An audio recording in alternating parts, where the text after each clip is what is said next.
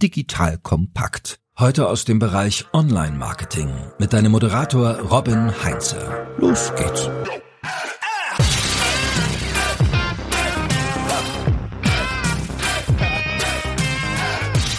Benedikt, du bist ja nicht nur Head of SEO, sondern du hast ja auch den Hut für Content bei Obi auf. Das ist richtig? Quasi. Wunderbar. Reicht mir als Antwort. Und zwar Content für SEO oder Content für Menschen? Wo legst du das Augenmerk zuerst drauf? Also für Google oder für Nutzerinnen und Nutzer? Wir erstellen Content für unsere Kunden, weil wir wollen unseren Kunden weiterhelfen und da ist der Kunde im Fokus. Also du ignorierst Google bei der Content-Erstellung? Nein.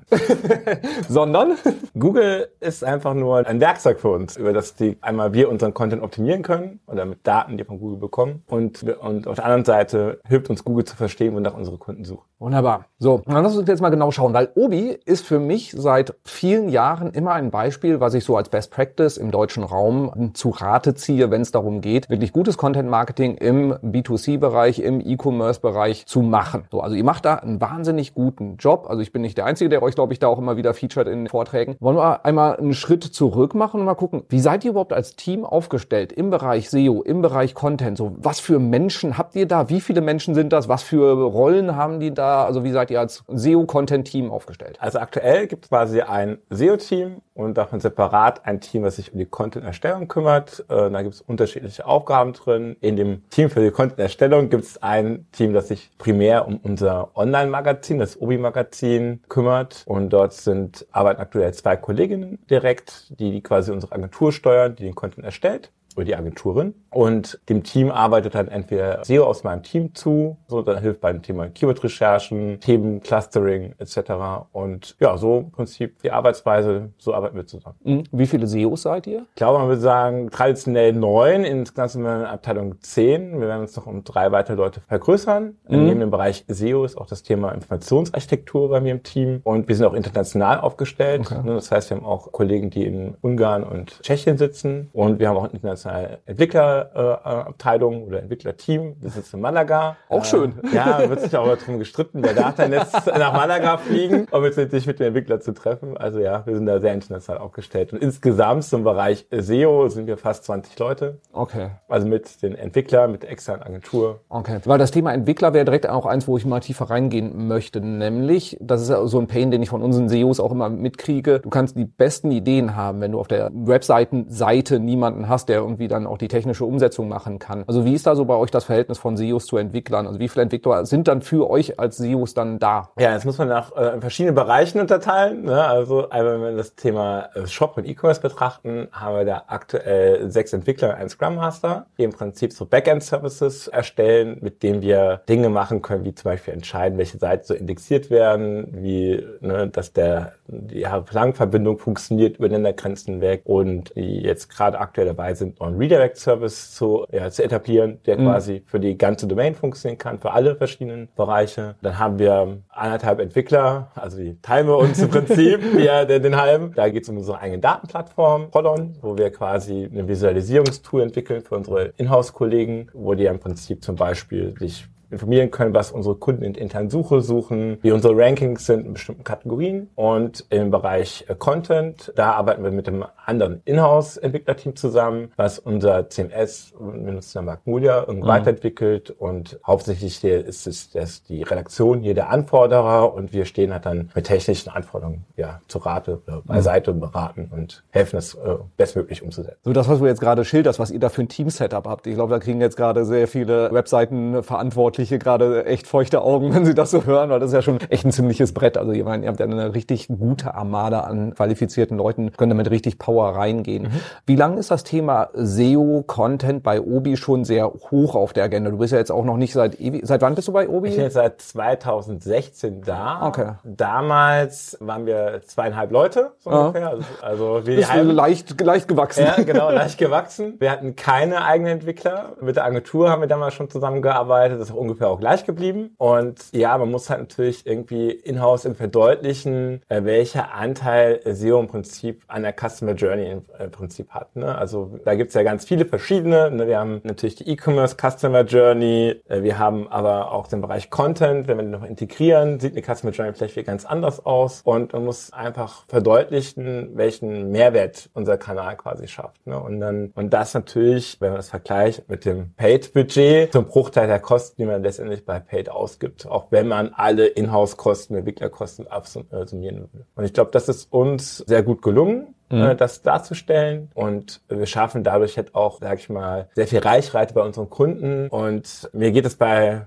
wir hatten das zuletzt auf der SEO-Com gesprochen, glaube ich. Und da hat mir noch jemand gesagt, egal was für ein Problem ich suche rund im Haushalt, ihr seid damit zu einem informationellen Artikel dann da. Und das ist jetzt nur n gleich eins, aber das zeigt auch, dass wenn man dann eine gewisse Reichweite aufbaut, dann kann man auch seine Marke halt entsprechend positionieren, weil der Kunde direkt in der Google-Suche dann auch sieht, die Marke mit ihrem Angeboten kann man ein Problem lösen. Und das ist, glaube ich, total hilfreich, wenn wir müssen es halt intern transparent machen, dass wir das können und dass wir das auch schon erreicht haben. Und das ist auch ein ongoing Prozess. Ne? Das ist halt nie zu Ende, sondern man ist eigentlich immer am Erklären und dann kann man das auch schaffen, das Vertrauen zu gewinnen, dass man dann auch die Investition Tätigkeit. Wie schaffst du das halt eben zu zeigen? Hey, das ist der Anteil von SEO und Content an der Customer Journey, weil ich meine, zu sagen, hey, auf der SEO-Com hat mich einer darauf angesprochen, reicht wahrscheinlich nicht Nein. für interne Stakeholder, vermute ich mal. Ja, das heißt, wir gucken halt uns ganz klar einmal die Touchpoints an, also und das heißt, wir sehen, dass zum Beispiel auch Content-Bereich ein kaufvorbereitender Bereich ist. Das heißt, der Kunde vielleicht einen ersten Kontakt über den Content-Bereich hat mhm. und das nächste Mal dann über organische Suche im Shop dann letztendlich ankommt oder vielleicht auch dann direkt eine Brand-Suche macht. Das ist ganz klar. Und dann ist es so, dass wir unseren Content immer mit dem Ziel auch generieren, eigentlich wir wollen möglichst in derselben Session eine zweite Interaktion vom Kunden bekommen. Ne, wir wollen, dass er sich einen weiteren Artikel durchliest oder dass er sich in den Shop geht und dort ein Produkt kauft oder in unseren lokalen Markt fährt oder halt in eine Beratung halt geht. Da haben wir ganz viele Elemente, wo wir auch immer testen, okay, was funktioniert in einem Artikel gut, was funktioniert in einem Artikel nicht so gut, dass wir da einfach ja die zweite Interaction quasi gewinnen beim Kunden und ihn in unserem Ökosystem dann auch halten können. Also das heißt, wenn ihr ein Content Piece online stellt, überlegt ihr auch immer direkt so, was ist eigentlich die Interaktion, was ist die Call to Action, ja. was ist die Handlung, die ja. ihr wollt, dass die Nutzer das machen. Und da habt ihr dann, wie du es jetzt gesagt hast, dass die entweder bei euch in den Shop gehen, dass die sie ein Beratungsgespräch suchen ja. oder halt eben auch in stationären Handel dann auch Genau, gehen. wir haben auch äh, Online-Tools, so Planer, zum Beispiel Terrassenplaner mhm. ist ein gutes Beispiel, wo man seine eigene Terrasse in 3D-Ansicht gestalten kann mit unterschiedlichen mhm. Belägen, Möbeln so komplett. Und das wird bei uns quasi in dem Content-Erstellungsprozess, im Content-Scoring, entscheiden wir schon eigentlich, welche Interaktion wollen wir dort ja, forcieren. Auf welches Ziel arbeitet der Content-Piece hin. Wonach macht ihr das fest? Also so, wenn ihr da jetzt den Artikel zum Thema mhm. Terrasse macht, dann sagt ja. ihr so, Bauchgefühl sagt oder habt ihr da bestimmte Kategorien, was für ein Content-Piece dann mit welcher Interaktion verbunden wird? Ja, also es kommt natürlich so ein bisschen in der Content-Bewertung. Überlegen wir uns schon, wo befinden wir uns in der Customer Journey? Sind wir eher in der Inspiration oder sind wir eher beim Kaufabschluss? Also der Kunde ist kurz vom Kauf. Oder sind wir in der Umsetzungsphase etc.?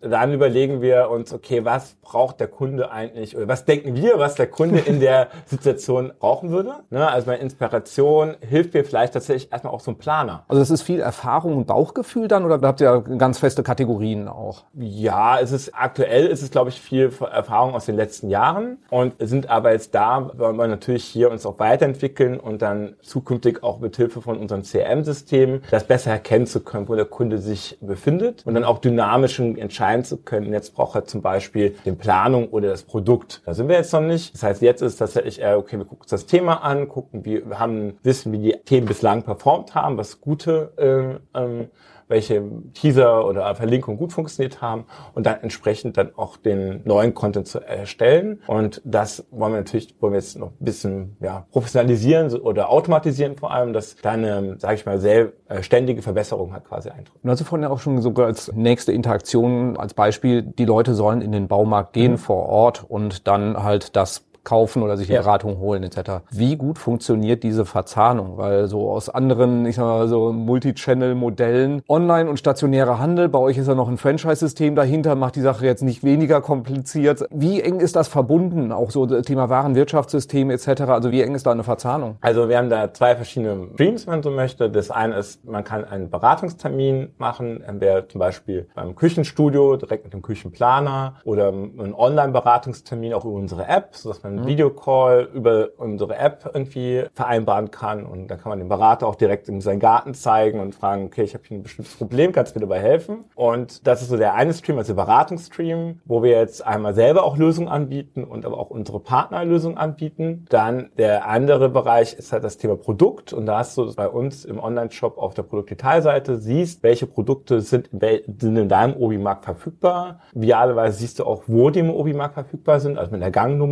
Gangnummernanzeige zum Beispiel. Und unsere, über unsere App bieten wir zum Beispiel auch so eine In-Store Navigation an, wo du dann auch dann quasi dahin geführt wirst, wo das Produkt ist. Das heißt, wir haben da schon, ja, ich würde sagen, nicht in jedem Fall, dass der Bestand auch wirklich im Markt dann da ist, weil es gibt halt einfach so, Inventur ist halt jetzt auch meistens nur einmal im Jahr. Das heißt, da gibt es immer so eine gewisse Diskrepanz, aber grundsätzlich ist schon das Produkt dann da vor Ort und man findet es dann dort und dann klappt das eigentlich auch gut. Und wir haben die Erfahrung gemacht und durch eigene Erhebung, dass viele unserer Kunden, die in den Markt gehen, ihren Marktbesuch quasi auch online vorbereiten. ne? Das heißt, die gucken sich schon vorher an, Also das den sind da. Laufweg dann auch. Ja, das vielleicht doch nicht. Ich glaube, das ist noch, was wir noch ein bisschen lernen, also beide Seiten zu lernen haben. Das heißt, wir müssen auch äh, noch vielleicht noch ein besseres, cooleres Produkt anbieten, dass wir jetzt die perfekte Journey zu den einzelnen Produkten anbietet. Also wir sind jetzt soweit, wir haben eine Gangnummernanzeige und die wird in der App auf der Karte gezeigt, wo ist das Ganze. Aber es ist noch nicht so, dass du quasi nur noch quasi wie Google Maps den verschiedenen Standorten abfährst, sondern du musst natürlich noch bei ihm einzeln gucken, aber vielleicht kommt das noch. Aber der Kunde kann sich schon einfach sehen, okay, welche Produkte hat er da? Er kann schon eine Auswahl treffen, welches Produkt will er kaufen. Und natürlich trifft er auch eine Auswahl, ob wir das richtige Produkt haben. Ne? Manchmal haben wir eine bestimmte Marke vielleicht nicht und so, ne? Und dann verlieren wir den Kunden natürlich auch. Aber auf der anderen Seite kann er natürlich schon quasi auf der Website mit den Daten, die dort auch stehen, eine Entscheidung treffen, welches Produkt er kaufen möchte. Und da ist der Content auch wieder wichtig, weil ein sehr wichtiges Element ist nämlich zum Beispiel der Produkt- und Materialvergleich in unserem Magazin, was man auf einer Produktdetailseite jetzt nicht so gut abbilden kann. Ne? Und das ist dann eher der Rückgang zum Content-Bereich. Man sagt, okay, hier zeigen wir da, wir hatten eben schon mal kurz über Schimmel gesprochen. ne? Da kommen wir gleich nochmal drauf. Da kommen wir gleich nochmal, aber das ist zum Beispiel eine Materialliste, ne, wo man die verschiedenen Schimmelentferner miteinander vergleichen kann oder die Deckkraft von Farbe, um Schimmel zu bestreichen. Und ja, da gibt es viele Möglichkeiten. So, und für alle, die jetzt sich das nicht genau vorstellen können, also wenn du jetzt sagst, so, okay, auf der Obi-Seite, wie sieht das mit der Gangnummer etc. aus? Neben dem Thema ganzen Content-Marketing ist das, das habe ich nämlich auch irgendwann mal zufällig entdeckt, weil ich was gesucht habe, ist das für mich auch so ein UX-Best Practice, weil es gibt nichts Nervigeres als im Laden, dann entweder die Gänge irgendwie abzusuchen, ist das jetzt bei Eisenwaren oder ist das jetzt nur so, und dann mal ein qualifiziertes Personal in einem Obi zu finden, was auch gerade Zeit hat, um mir zu sagen, wo ich hin muss, ist auch mal herausfordernd. Und dann steht da wirklich Gangnummer und wo ich hin muss und das fand ich schon eine sehr, sehr gute Erleichterung auch für mich. Und du hast gerade schon die Obi-App auch mehrmals mit erwähnt und ich habe das Ding auch, nachdem wir in Salzburg im November gesprochen haben, auch mal installiert. Ich bin nicht so der Heimwerker, deswegen kannte ich die bisher nicht und dachte mir, wow, das ist ein ziemliches Brett, was ihr da habt. Bevor wir da mal tiefer reingehen in die App, welche Plattformen nutzt ihr alle, um euren ganzen Content auszusteuern? Du hast euer Magazin angesprochen. So, die App ist ein wichtiger Faktor, da gehen wir gleich mal noch in die Tiefe. Was habt ihr noch? Ja, wir haben einen sehr großen YouTube-Kanal, wo wir natürlich auch sehr viele Videos äh, zeigen, die mit auch einer hohen Reichweite, mit vielen Followern. Wir sind auf Pinterest sehr aktiv und auf Instagram. Das sind, äh, glaube ich, so die wichtigsten ja, Social Media Kanäle, auf denen wir unseren Content auch platzieren. Und ansonsten ist natürlich unser Magazin mit einer auch sehr hohen Reichweite da. Und ja, die App, in der man unseren Content auch erfahren kann. Das sind so die Hauptkanäle. Das Magazin hat den kompletten SEO-Fokus dann im Endeffekt, also sowas, die, so, da wo der Evergreen-Content dann Genau, also das. Magazin ist quasi so äh, die Heimat für alle unseren Inhalte, die wir indexieren wollen, wo wir sagen, dann macht es Sinn, die strukturiert Google auch bereitzustellen und dem Kunden auch so eine einheitliche Erfahrung zu geben, wenn er von Google aufs Magazin auch kommt, dass er auch die relevanten Themen zusammenfindet. Und da kanalisieren wir quasi im Prinzip die äh, Inhalte. Es sei denn natürlich, wir ranken mit einem Pin von Pinterest. Ne? Das ist natürlich ist auch okay. genau. Also wir, letztendlich geht es darum, dass wir den, für unseren Kunden relevanten Touchpoints da sind und er quasi um die Marke Obi nicht hinwegkommt, wenn er sich ums Thema Heim und Garten halt interessiert. Und zum Thema Magazin, da würde ich auch noch gerne einmal tiefer reingehen. Und zwar, früher haben alle Webseiten Blogs gemacht mhm. und haben dann irgendwie einmal die Woche, einmal im Monat, wie auch immer, neue Artikel veröffentlicht. Sowas macht ihr ja in der Form, wenn ich es mit richtig verstehe, nicht, sondern ihr sagt immer, wir nehmt ein Thema und macht dann da einen Magazinartikel für oder wie baut ihr da eure Content-Publizierung im Magazin auf? Ich glaube tatsächlich, dass wir nie vor der Frage standen, ob wir einen Blog im klassischen Sinne haben wollen, sondern ich glaube, die Ausgangsfrage war so ein bisschen, ich glaube, was sind so Anleitungen oder, oder Themen, Projekte, bei denen unsere Kunde Unterstützung braucht, im Sinne von einer Anleitung. Damit haben wir wahrscheinlich also vor, ja, vom Start, schon vor Start des Online-Shops, der ist jetzt etwas über zehn Jahre alt, begonnen, dass ich, dass dort irgendwie Content produziert worden ist. Damals noch ohne groß, vielleicht mehr aus dem Bauchgefühl heraus, das sind jetzt wichtige Themen ne, im Baumarkt. Aber es gibt halt auch sehr viele Themen im Baumarkt, muss man jetzt auch mal sagen. Das heißt, man liegt ja meistens gar nicht so falsch, dass das dann wirklich noch ein richtiges Thema ist. Und das haben wir dann über die Jahre halt in einfach einen strukturierten Prozess äh, gegossen, dass wir halt gesagt haben, okay, wir kommen richtigen Content-Scrolling, gucken uns, was sind denn jetzt die wichtigen Themen, haben Content-Lücken identifiziert in den bestehenden, gucken uns halt an, wo wollen wir jetzt weiter wachsen, wo ist halt der neue Markt, ne? jetzt zum Beispiel sehr stark das Thema Energiesparen, energetische Sanierung, Photovoltaikanlagen etc.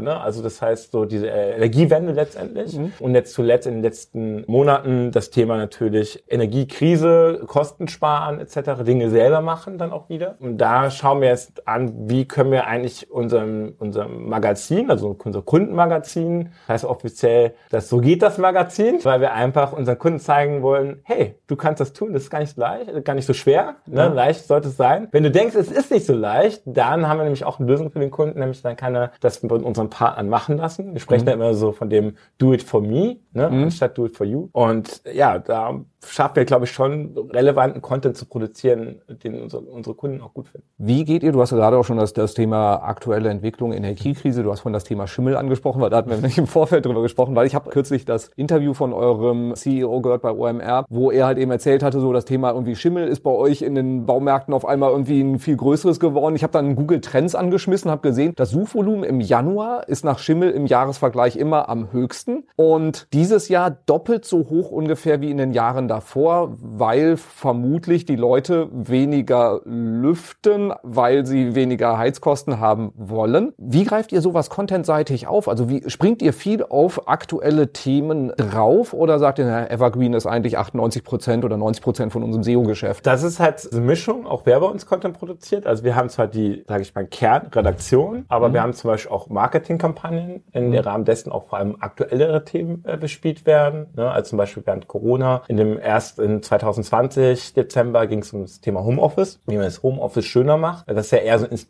äh, inspirierendes Thema, wo man vielleicht verschiedene Sachen zeigt und nicht so äh, typisches Evergreen-Content-Beispiel. Ja. Und Schimmel entfernen ist tatsächlich ein Evergreen-Content.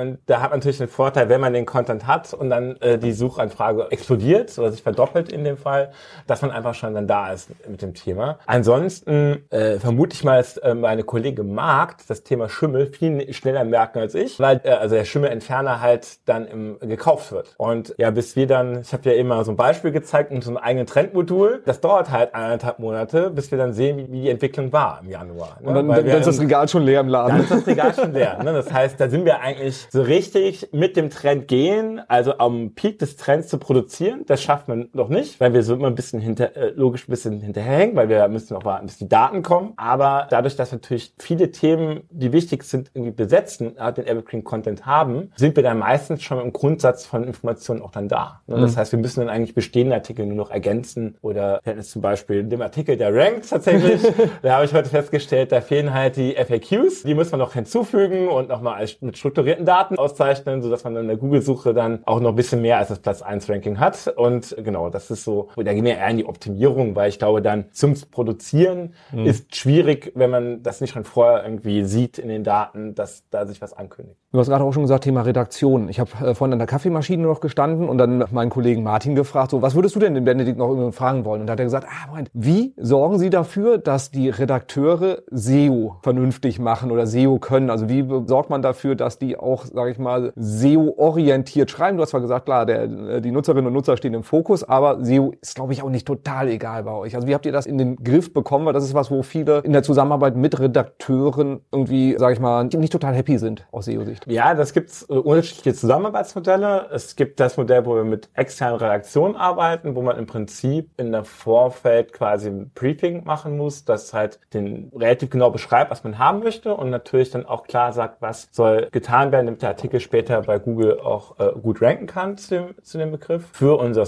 Content Scoring, also bevor wir quasi den Content auswählen, den wir produzieren, wollen wir den erstmal äh, bewerten und dafür legen wir immer schon zum Beispiel ein Fokus-Keyword fest und sagen zum Beispiel, okay, wie hoch ist das, gucken, wie hoch ist das Suchvolumen dieses Fokus-Keyword, wann war die Saison in den letzten zwölf Monaten von diesem Thema und mit einer Agentur, mit sagen Traffic Max aus Bremen, die arbeiten sehr verzahnt, also die Content-Abteilung mit der SEO-Abteilung dort, sodass die quasi eine Tool-Landschaft zum Beispiel haben. Das, dem muss man jetzt nicht einmal noch eine Auswertung geben, sondern die können halt direkt mit den Tools arbeiten und können so direkt auch einen optimierten Artikel halt uns quasi zur Abnahme geben. So unter uns, jetzt schaut ja keiner zu. Habt ihr auch schon Content von ChatGPT schreiben lassen und auf die Seite gepackt, um zu gucken, was passiert? Nee, haben wir tatsächlich noch nicht. Es hat mehrere Gründe. Ein Grund ist, dass wir ja zum Beispiel einmal auch vor allem Anleitung machen, wo es tatsächlich um die Maßgabe ist, dass tatsächlich diese Terrassenkonstruktion zum Beispiel auch funktioniert. Und dann ist es tatsächlich so, solange man halt nicht weiß, was bei ChatGPT reinkommt, ist natürlich auch schwer zu sagen, ist das denn, was rauskommt, auch richtig. Aber natürlich ist das Thema künstliche Intelligenz und für, auch für die Erstellung von Texten für uns schon auf dem Tisch. Zum Beispiel bei der Erstellung von Produktbeschreibungstexten, wo sehr viele strukturierte Daten vorliegen ne, und man eigentlich jetzt auch, das auch sehr gut funktioniert, einen Text zu erstellen. Und es wird in einem Redaktion, redaktionellen Kontext wird man dann eher so bei, sag ich mal, inspirierende Inhalte haben, wo es dann vielleicht mhm. nicht um eine technische Anleitung geht, sondern vielleicht eher um eine Beschreibung. Auch da ist es sehr abhängig von den strukturierten Daten letztendlich, die man dafür hat. Google, ich habe das heute Morgen noch gelesen und es war aus meiner Sicht auch immer klar, dass es im Sinne von Google und auch eigentlich auch für den Kunden kommt es ja eigentlich immer nur daran, dass ich einen guten Text habe. So, und wer den jetzt geschrieben hat, das ist vollkommen egal und das wird in Zukunft genauso sein. Wir werden halt wahrscheinlich sehen, dass einfache Texte automatisch generiert werden, aber das für mich ist das auch gar nicht so der, der interessante Fall. Also spannender fände ich zum Beispiel zu sagen, wir haben einen langen Magazinartikel, der ein Thema vollumfänglich beschreibt, mhm. der ist 2000 Zeichen lang und jetzt ist der Kunde an einer bestimmten Stelle Customer Journey bei uns und bekommt eine Nachricht in der Aobi App zum Beispiel. Und den kann ich natürlich jetzt nicht aus einem Handy 2000 Zeichen mit 10 Bilder anzeigen. Und jetzt habe ich eine AI, die den Text auf das Bedürfnis, das der Kunde im Moment hat, optimal zusammenfasst. Und aber die Zusammenfassung passt halt inhaltlich mit dem großen Text zusammen. Das heißt, wenn er noch Weiterlesen klickt, dann macht das immer noch Sinn, was er vorher gelesen hat. Ja. Und wir haben aber nur einen Text noch, noch zu pflegen. Ne? Und das wäre mhm. zum Beispiel eine erhebliche Erleichterung für uns, sodass wir für viele, für unterschiedliche Viewpoints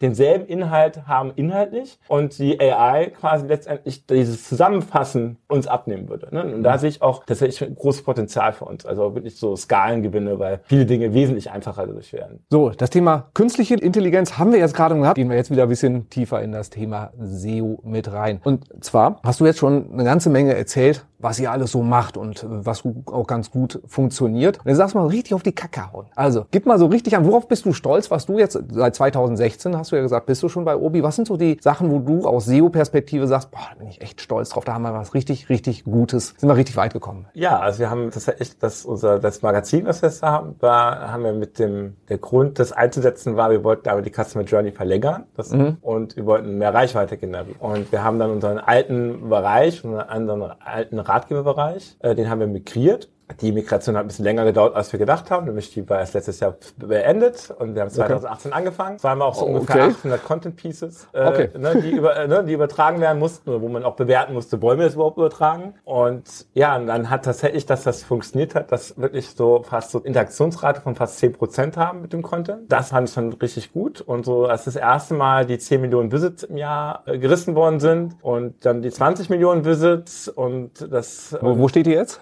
Ja, also das ja ist ja neu, ne? Schauen wir mal. Wie viel war letztes Jahr war 20 Millionen? Ja, also ja, kann man wow. jetzt sagen. Und ja, und jetzt geht's quasi, wir haben, ich glaube, irgendwann letztes Jahr die 20 Sichtbarkeitspunkte im Magazin gemacht. Und ich glaube, was mich persönlich sehr stark gefreut hat, war, als wir angefangen hatten, da hatte ich vorher im Rahmen der Demexco auf einer Masterclass, ich weiß gar nicht mehr, wie der Veranstalter war, irgendjemand aus England, und zwar im Hyatt, und da hat ein Kollege von, äh, von einer von, ich glaube, von Vella, deren Content Marketing vorgestellt. Und wir haben das relativ ähnlich übernommen. Also natürlich, wir machen nichts zu Produkten, sondern einfach diese Idee, wir wollen zu einem Thema irgendwie alle relevanten Content Pieces produzieren und die zu einer Übersichtsseite verlinken. Und das haben wir tatsächlich sehr gut mit, beim Thema Terrasse gemacht, wo wir dann mit der Terrassenkategorieseite ein sehr gutes Ranking hatten, teilweise auf Platz 1, teilweise auf Platz 2, verändert sich immer so ein bisschen. Und wir haben so zwischen 50 und 80 Content Pieces, die sich rund um das Thema Terrasse denken. Und das zu sehen, dass das wirklich funktioniert hat, weil es hat ja auch, waren einige Jahre dazwischen, das war für mich persönlich so, wow, es hat echt, was wir uns irgendwie vorgestellt haben, es hat echt funktioniert, auch wenn es ein bisschen gedauert hat. Und wir haben jetzt dieses Ranking, das war echt so ein, das war echt ein sehr tolles Moment. Das war für mich auch mehr wert als diese 20 Sichtbarkeitspunkte, die auch gut sind. So, um bei den anderen SEOs anzugeben, so. Genau, aber eigentlich das andere so, hey, wir hatten diese Idee, wir wollten halt Content generieren, wir wollten, ich sag mal so, Topic-Leader werden, ne? Mhm. Wir, also alle wichtigen Themen rund um dieses Themenbereich werden von uns abgedeckt, informationell. Das war so unser Ziel und, und das ist auch das, was intern mal sagen, okay, wenn wir ein neues Thema haben, ja, wir müssen so 50, 100 Content Pieces zu jedem relevanten Unterthema schreiben. Und dann äh, sieht man natürlich erstmal so, alle Leute denken so, oh, das kostet viel Geld. Ich so, ja, genau. Aber so kann man das halt auch dann schaffen. Und das war für mich persönlich richtig cool, dass das so geklappt hat. Und ich tatsächlich, mein Anteil tatsächlich nur eine ursprüngliche Konzeption bestand. Ne? Das heißt, die Redaktion und die vielen Kolleginnen, die zum Teil auch nicht mehr Unternehmen sind, die mhm. das dann umgesetzt haben, die haben ja echt da tolle Arbeit geleistet, dann im Detail, ne? und das dann mit Leben gefüllt, was ich gar nicht alleine, alleine nicht geschafft hätte. Ja, ich meine, im Content Marketing reden wir ja auch immer darüber, so Category Leader oder so, ne? die Autorität für ein ja. Thema. Und wenn man dann merkt, so, ich gucke auf die Suchergebnisseite und offensichtlich sind wir die Autorität, genau. weil zu jeder Wortkombination rund um das Thema Terrasse sind wir, also wir haben es geschafft, verstehe ich total, dass man da sagt, so, geil. Finde ich mega beeindruckend, aber man sieht halt eben auch, wenn du sagst, 80 Content Pieces mal Minimum, was da dann auch wieder für eine Arbeit hintersteckt, aber es ist ja sehr, sehr cool, wenn man das dann so auch als Erfolg feiern kann. Und da ist auch ganz spannend, es sind nicht nur die 80 Content Pieces, sondern es geht darum, dass es, wir hatten eben über Evergreen Content, Evergreen Content gesprochen, einige Terrassenaufbauanleitungen sind älter als zehn Jahre. Das sind auch durchaus die mit der höchsten Sichtbarkeit, den meisten Visits, weil der sich auch nicht so viel ändert wie eine Terrasse. Und es gibt verschiedene Arten von Terrassenunterkonstruktionen, die ich nicht alle aufzählen kann, aber das könnt ihr gerne im Magazin nachlesen. Und daran ändert sich ja erstmal nicht. Eben klassische Evergreen Content. Und dann auch mit der Verknüpfung unserem Sortiment, ne, dass man bei uns auch Terrassendealen kaufen kann zum Beispiel. Und das ganze Material dazu. Und das auch nicht erst seit zwei Jahren, sondern halt auch schon bevor es den Online-Shop gab. In Kombination mit, dass die Kunden unsere Marke mit dem Thema verbinden und mhm. dann auch Obi-Terrasse suchen. Ne? Und das sind alles ganz, ganz starke Signale, die Google bekommt von uns und weswegen wir ein besseres Ranking dann auch haben als andere. Und wie heißt es immer so schön, ich weiß ja nicht, für SEOCom war vielleicht auch der eine andere Vortrag, A Brand as a Solution. Ja, ist ja gut, wir sind eine Marke. Unsere Aufgabe ist ja nur eigentlich immer, unsere Marke entsprechend der Entwicklung Entwicklung des Marktes neu zu positionieren. Und wir haben jetzt eben das Thema Energiesparen gehabt. Ne? Also jetzt ist unsere Aufgabe aktuell, Obi zu der Marke zu machen, wenn es ums Thema, ich mache selber was zum Thema Energiesparen. Mhm. Also ist Energiesparen so deine neue Terrassendeal? Da, da will ich jetzt Der die Autorität... Terrassen, erneuerbare Energien, Selbstversorgung, ja, alles, was man das hat. Ja, genau. Das ist jetzt das neue Thema. Dann lassen wir uns mal überraschen. In zwölf Monaten gehen wir mal auf die Suchergebnisseite, alles rund um Obi. Und dann gucken wir nach, ob der Benedikt das geschafft hat. Was aber kein Mensch mag, ist andere Leute, die nur an der Theke sitzen und angeben. Ne? Magst du selber wahrscheinlich auch nicht. So, die mal sehen, wie toll alles läuft und alles immer super, bei denen ist immer alles toll. Deswegen drehen wir das Ganze doch jetzt mal um. Und dann gucken wir mal, was war denn so in deinen jetzt über sechs Jahren Obi das Fuck up, was ist richtig daneben gegangen? Da bin ich jetzt mal sehr gespannt. Ja, ich glaube, das äh, äh, einprägt mal ein bisschen ist, was am Anfang meiner Zeit bei Obi passiert ist. Wir haben so wie jeder E-Commerce-Shop haben wir Filterseiten, die indexiert werden sollen, Filterseiten, die nicht indexiert werden sollen. Und ich, da war ich, glaube ich, zwei Wochen bei Obi und dann sollte ich, wollte ich das quasi neuen Upload machen, welche Seiten indexiert werden sollten. Und hatte da aber einen Fehler drin. Und der Fehler ist dann erst, habe ich dann erst gemerkt, als ich dann nochmal auf der Live-Version ausprobiert hatte. Und dann habe ich quasi so im Prinzip mehrere tausend Filterseiten mal ganz kurz auf nur Index gesetzt. Zum Glück konnte ich das dann relativ gut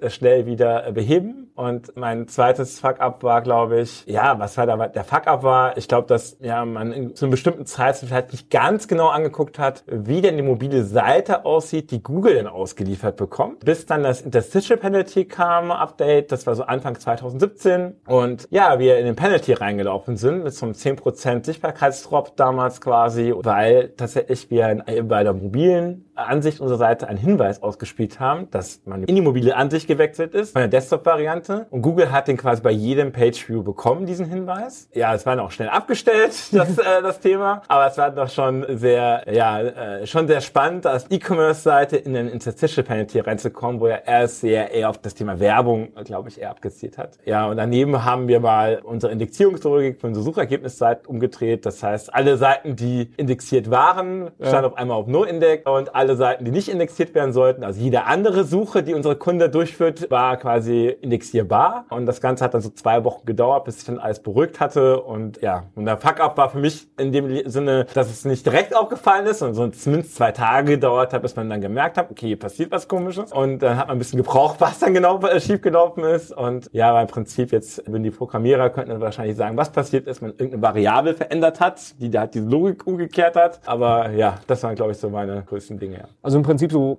kann man es zusammenfassen als Handwerksfehler. Also einfach so kleine Sachen falsch gemacht. Ja, genau. Aber das ist ja auch, dadurch hat man viele Dinge auch gemerkt. Ne? Als zum Beispiel, dass dieser Prozess, diese Filterseiten zu indexieren, nicht wirklich gut ist, weil man bekommt eigentlich keine Rückmeldung. Ne? Man hat so eine kleine Uhr, die sich dreht. Und irgendwann hört sich die Uhr aufzudrehen. Dann ist der Upload abgeschlossen. Und man bekam keine Mitteilung darüber, ob das denn erfolgreich war oder wie viele Filterseiten denn geändert worden sind. Und dass dann natürlich das extrem schwierig ist. Und das hat zum Beispiel bei, bei uns dazu geführt, dass diesen Upload nur noch eine einzige Person machen durfte. Und das bist nicht du? Das bin nicht ich, genau.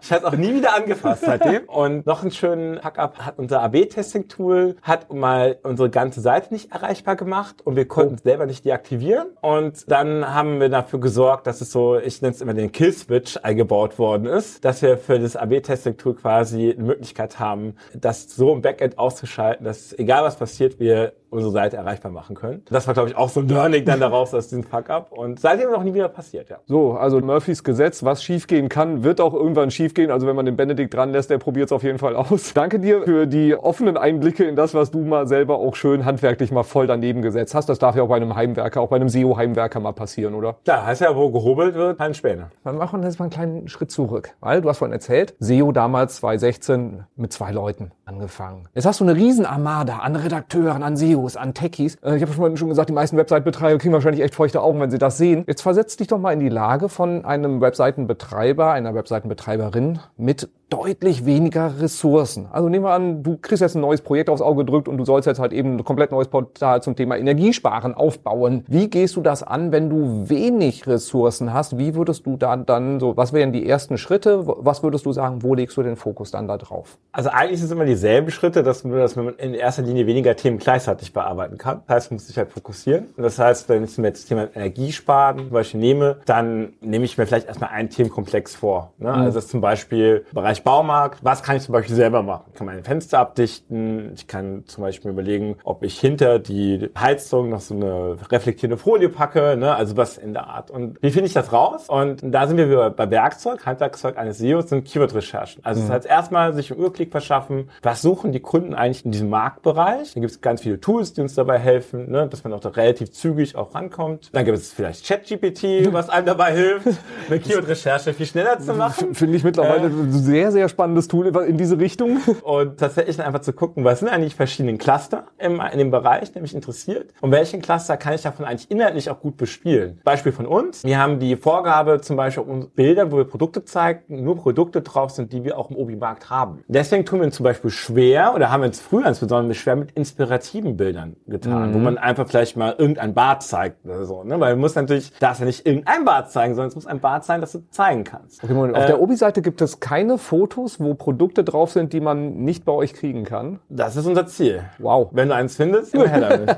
aber da natürlich, du hast natürlich klassische Probleme, wie das Bild ist gemacht und jetzt ist, ist es aber drei Jahre her und das Produkt gibt es nicht mehr. Ne? Das mhm. hast du natürlich schon. Ne? Aber wir haben eine Lösung dafür initial auch gefunden, bei den Anleitungen, die ganz mhm. alten Anleitungen, die findet man manchmal mit so einer orangenen Zeichnung. Das heißt, eine relativ einfache Zeichnung und so eine Zeichnung ist eigentlich günstiger als ein professionelles Fotoshooting zum Beispiel. Mhm. Und das heißt, heißt, man muss einfach überlegen, was kann ich mit meinem Mittel machen? Und zum Beispiel, als wir gestartet sind mit dem Magazin, so in 2018, war eigentlich klar, oder Inspirative schaffen wir auch nicht, weil wir nicht diese Bilder produzieren können, weil wir mhm. eben kein Fotostudio haben mit, und die Ressourcen nicht unendlich sind. Und sondern wir haben uns da insbesondere auf diese Thema Anleitung halt konzentriert, weil es dort viel einfacher war, mit dem vorhandenen Material zu arbeiten und auch Neues zu generieren im selben mhm. Muster. Und das hat uns sehr weitergeholfen. Okay, also erster Faktor bei, wenn es darum geht, Themen beziehungsweise dann Keywords auszuwählen, ist, wie leicht fällt es mir? Wie wenig Ressourcen brauche ich, ja. um da auch einen sehr, sehr guten Content zu erstellen? Wenn wir das definiert haben oder das so geklustert haben, sagen so, diese Themen, da würde es uns relativ leicht fallen. Was wäre deine Empfehlung? Breite Themen zu geben, wo viel Volumen hinter ist, aber vielleicht auch viel Wettbewerb oder dann gucken, dass ich eine Nische, eine kleinere Kategorie in dem großen Themengebiet besetze? Ich glaube, dass auf jeden Fall eine Spezialisierung notwendig ist, weil wir haben gerade ja so über Autorität geredet und ich denke, wenn man ein Themenklasse identifiziert hat, da ist natürlich in der Praxis irgendwie schwer, vielleicht das von dann abzugrenzen. Aber nehmen wir das Beispiel Terrasse. Und dann schaffe ich es vielleicht nicht, für alles im Bereich Garten-Content zu produzieren. Aber auch wenn wir jetzt diese 50 Artikel nehmen, äh, die wir da haben im Bereich Terrasse oder ein bisschen mehr, aber ich schaffe vielleicht diese 50 Artikel zum Thema Terrassenplanung zum Beispiel zu erstellen. Und sich dann, dann darauf zu konzentrieren, dass ganz klar verstanden wird, okay, diese Seite hat eine Autorität in diesem Bereich. Und da würde ich auf jeden Fall eher mich spezialisieren auf einen Bereich, der auch nah an meinem Business Model ist und das ist bei uns Terrasse, weil Terrassenplanung, Einzelteile kaufen, Terrasse bauen lassen, bieten wir alles an. Das ist ein super Case für uns. Und genauso muss das jeder für sich überlegen, was ist denn der Content auch nah, der bei mir ist. Und vielleicht noch ergänzend, sich das Leben leichter zu machen, bedeutet zum Beispiel auch auf interne Experten zu setzen. Also wir haben auch den Anspruch, dass, dass der nicht nur den Anspruch, sondern wir müssen auch garantieren, dass da keine riesige Verletzungsgefahr besteht bei so einer Anleitung. Okay, ja, macht äh, Und Sinn. dass so eine Anleitung auch durchführbar ist. Das ja. heißt, wir sind auch in Kontakt mit unseren eigenen Beratern, die dann nicht nur den Kunden beraten, sondern wo wir sagen, hey, wir brauchen jetzt mal einen Kollegen, der sich diese Aufbauanleitung anguckt. Da haben wir ein schönes Beispiel, Decke abhängen. Hatten ja. wir einen Fehler drin, hat ein Kunde uns informiert, dass so, wie das dargestellt hat, eine Anleitung falsch war. Und dann haben wir mit den internen Beratern dann geklärt, okay, wie muss die Anleitung richtig sein? Haben die Anleitung entsprechend korrigiert. Und natürlich auch ganz viele so Synergien mit anderen Abteilungen halt schaffen. Zum Beispiel, wenn wir jetzt unsere Marketingabteilung neue Videos produziert, wo zum Beispiel Dinge gezeigt werden, die Anleitungen etc. nahe kommen, dann wird auch gleichzeitig immer auch ein Artikel fürs Magazin produziert. Mit mhm. Demselben Content, mit denselben Bildern. Und dadurch können wir natürlich gegenseitig davon profitieren. Das hilft natürlich immens dagegen, diese Mittel halt bestmöglich einzusetzen. So, dann haben wir jetzt die Themen ausgewählt. Was ist der nächste Schritt? Also du produzierst dann den Content. Wie sorgst du dafür, dass da Traffic draufkommt? Also in unserem Fall durch natürlich eine entsprechende interne Verlinkung erstmal sehr direkt. Das heißt, wir verlinken Content auch aus unserem Shop. Das heißt, bei den passenden Artikeln, bei den passenden Kategorien. Man findet die bei uns auch in der Suche. Das ist ein bisschen mhm. versteckt, aber theoretisch findet man sie. Natürlich alle Kniffe, die man als SEO hat. Das heißt, wir haben eine Sitemap, dort wird der neue Artikel automatisch aufgenommen. Und dann, wenn wir das zusammen, das Thema zusammen mit Marketing zum Beispiel bespielen, dann finden auch zum Beispiel Marketingkampagnen statt, wo diese neuen Seiten als Landingpage verwendet werden äh, für Social Media Kampagnen zum Beispiel. Mhm. Und eine andere Möglichkeit ist dann natürlich, dass in einem bestimmten Segmenten wir dann auch Google Ads schalten auf informationelle Themen. Okay, also das heißt, da wo ihr noch nicht rankt, sorgt ihr dann durch SEA-Traffic da,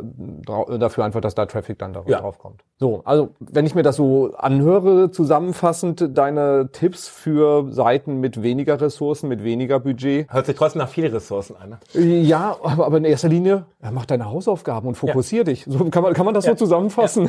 Also es ist keine, keine Raketenwissenschaft, sondern. Genau, also zum Beispiel, es macht, wenn ich niemanden habe, der Content machen kann und keinen SEO habe, ist vielleicht Content Marketing für mich der falsche Marketingansatz. So, wenn, wenn ich eine Keyword-Recherche mache, woraus kommt, dass alles, was dort auf einer Google-Suchergebnisseite zu sehen ist, nichts mit dem zu tun hat, was ich selber anbiete, dann ist offensichtlich auch Google der falsche Marketingansatz. Und das sind, glaube ich, die Dinge, die man sich wirklich fragen sollte, wie, was ist eigentlich meine richtige Strategie? Macht mein, mein Produkt, kann ich das irgendwie über Google direkt oder indirekt überhaupt vermarkten? Das ist der richtige Kanal? Und um welchen Bereich muss ich mich eigentlich fokussieren? Fassen wir mal ganz kurz zusammen, weil das war jetzt wahnsinnig viel. Also für mich ist Obi, wie ich es auch schon erwähnt habe, was ihr da aufgebaut habt, ihr seid für das Thema Content Marketing eine der besten Anlaufstellen in Deutschland, wenn man sehen will, wie es auf einer großen Skala auch funktioniert. Und so für dich, liebe Zuschauerinnen, lieber Zuschauer, lieber Zuhörer, liebe Zuhörerin, und das, was du von Benedikt, glaube ich, am besten mitnehmen kannst, ist, Content Marketing ist ein sehr intensives Spiel. Du brauchst die ausreichenden Ressourcen, du brauchst eine Menge Kompetenz haben auch, oder die passende Kompetenz Kompetenz, um das Ganze für dich aufzuziehen. Und dann konzentriere dich auf die Evergreen-Themen. Versuche, die beste Antwort im Netz auf die Fragen der Nutzerinnen und Nutzer zu liefern. Was ich einen sehr, sehr spannenden, sehr wichtigen Aspekt bei dem, was Benedikt gesagt hat, finde, ist dieses Thema, das Ziel von einem Content Piece sollte es sein, die nächste Handlung auszulösen. Das heißt, du stellst nicht Content ins Netz, um Traffic aufzubauen. Du stellst nicht Content ins Netz, um zu ranken, sondern damit die Leute, die auf diese Seite kommen, anschließend die Handlung machen, die du gerne hättest. Und das sei, kann sein, bei dir in den Shop zu gehen. Das kann sein, eine Anfrage zu stellen, den Terrassenplaner auszufüllen, falls du auch Terrassen verkaufen willst, oder einen Anruf zu tätigen, oder in den Baumarkt zu gehen, oder in deine Bäckereifiliale, wie auch immer, was dein, dein Content-Ziel ist. Also produziere den Content mit einem konkreten Ziel dahinter und sorg dafür, dass du dann eine super Antwort lieferst für Menschen, die dann auch googeln mögen wird und dann die Leute dahin zu führen, wo du sie gerne hin hättest. Und das funktioniert auf einer großen Skala bei Unternehmen wie Obi besonders gut natürlich, weil man da dann auch die nötige Power dahinter hat. Aber das war auch nicht immer so der Fall. Und Benedikt hat also sehr gut erklärt, wie man es macht, wenn man weniger Ressourcen hat. Dann halt eben auch zu schauen, dass man Evergreen-Inhalte macht. Dann muss man nämlich nicht immer, wenn ein Thema hot wird, wenn ein Thema gerade so einen Peak hat, und dann fängst du an, Content zu produzieren, ist das Thema vielleicht auch schon wieder vorbei. Dementsprechend guck, dass du die Evergreen-Inhalte machst. Das ist auch sehr ressourcenschonend. Das waren so die wichtigsten Punkte, die ich jetzt hieraus mitgenommen habe. Benedikt, habe ich was vergessen? Äh, ja. Was denn? Wir haben drei offene Stellen. Wir ah. suchen im SEO-Team suchen wir Verstärkung.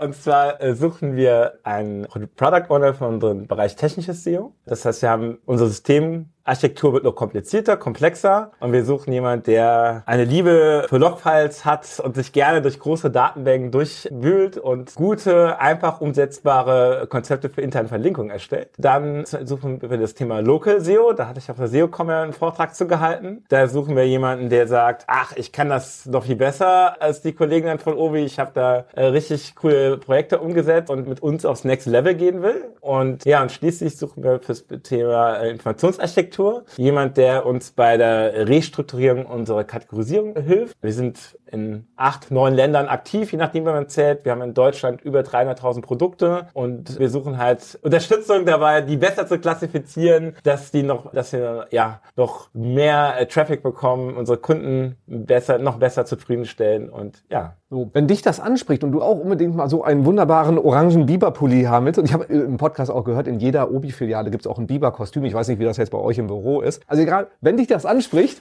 dann melde dich einfach beim Benedikt oder bewirb dich auf die offene Stelle, wie auch immer, und dann. Ich habe auf jeden Fall für die neuen Kollegen jeweils ein äh, Pulli gesaved. Äh, ich glaube, es sind alle in Größe M. Das ist vielleicht, der, also das ist Größe L.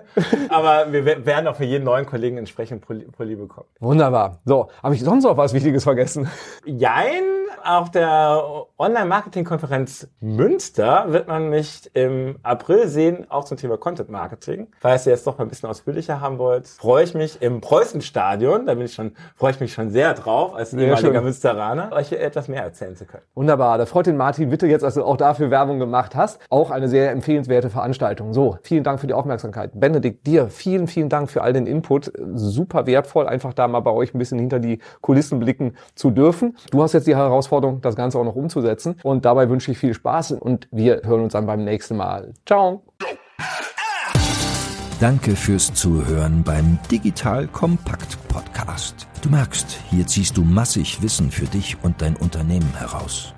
Wenn du mit uns noch erfolgreicher werden möchtest, abonniere uns auf den gängigen Podcast-Plattformen. Und hey, je größer wir werden, desto mehr Menschen können wir helfen. Also erzähl doch auch deinen Kolleginnen und Kollegen von uns. Bis zum nächsten Mal.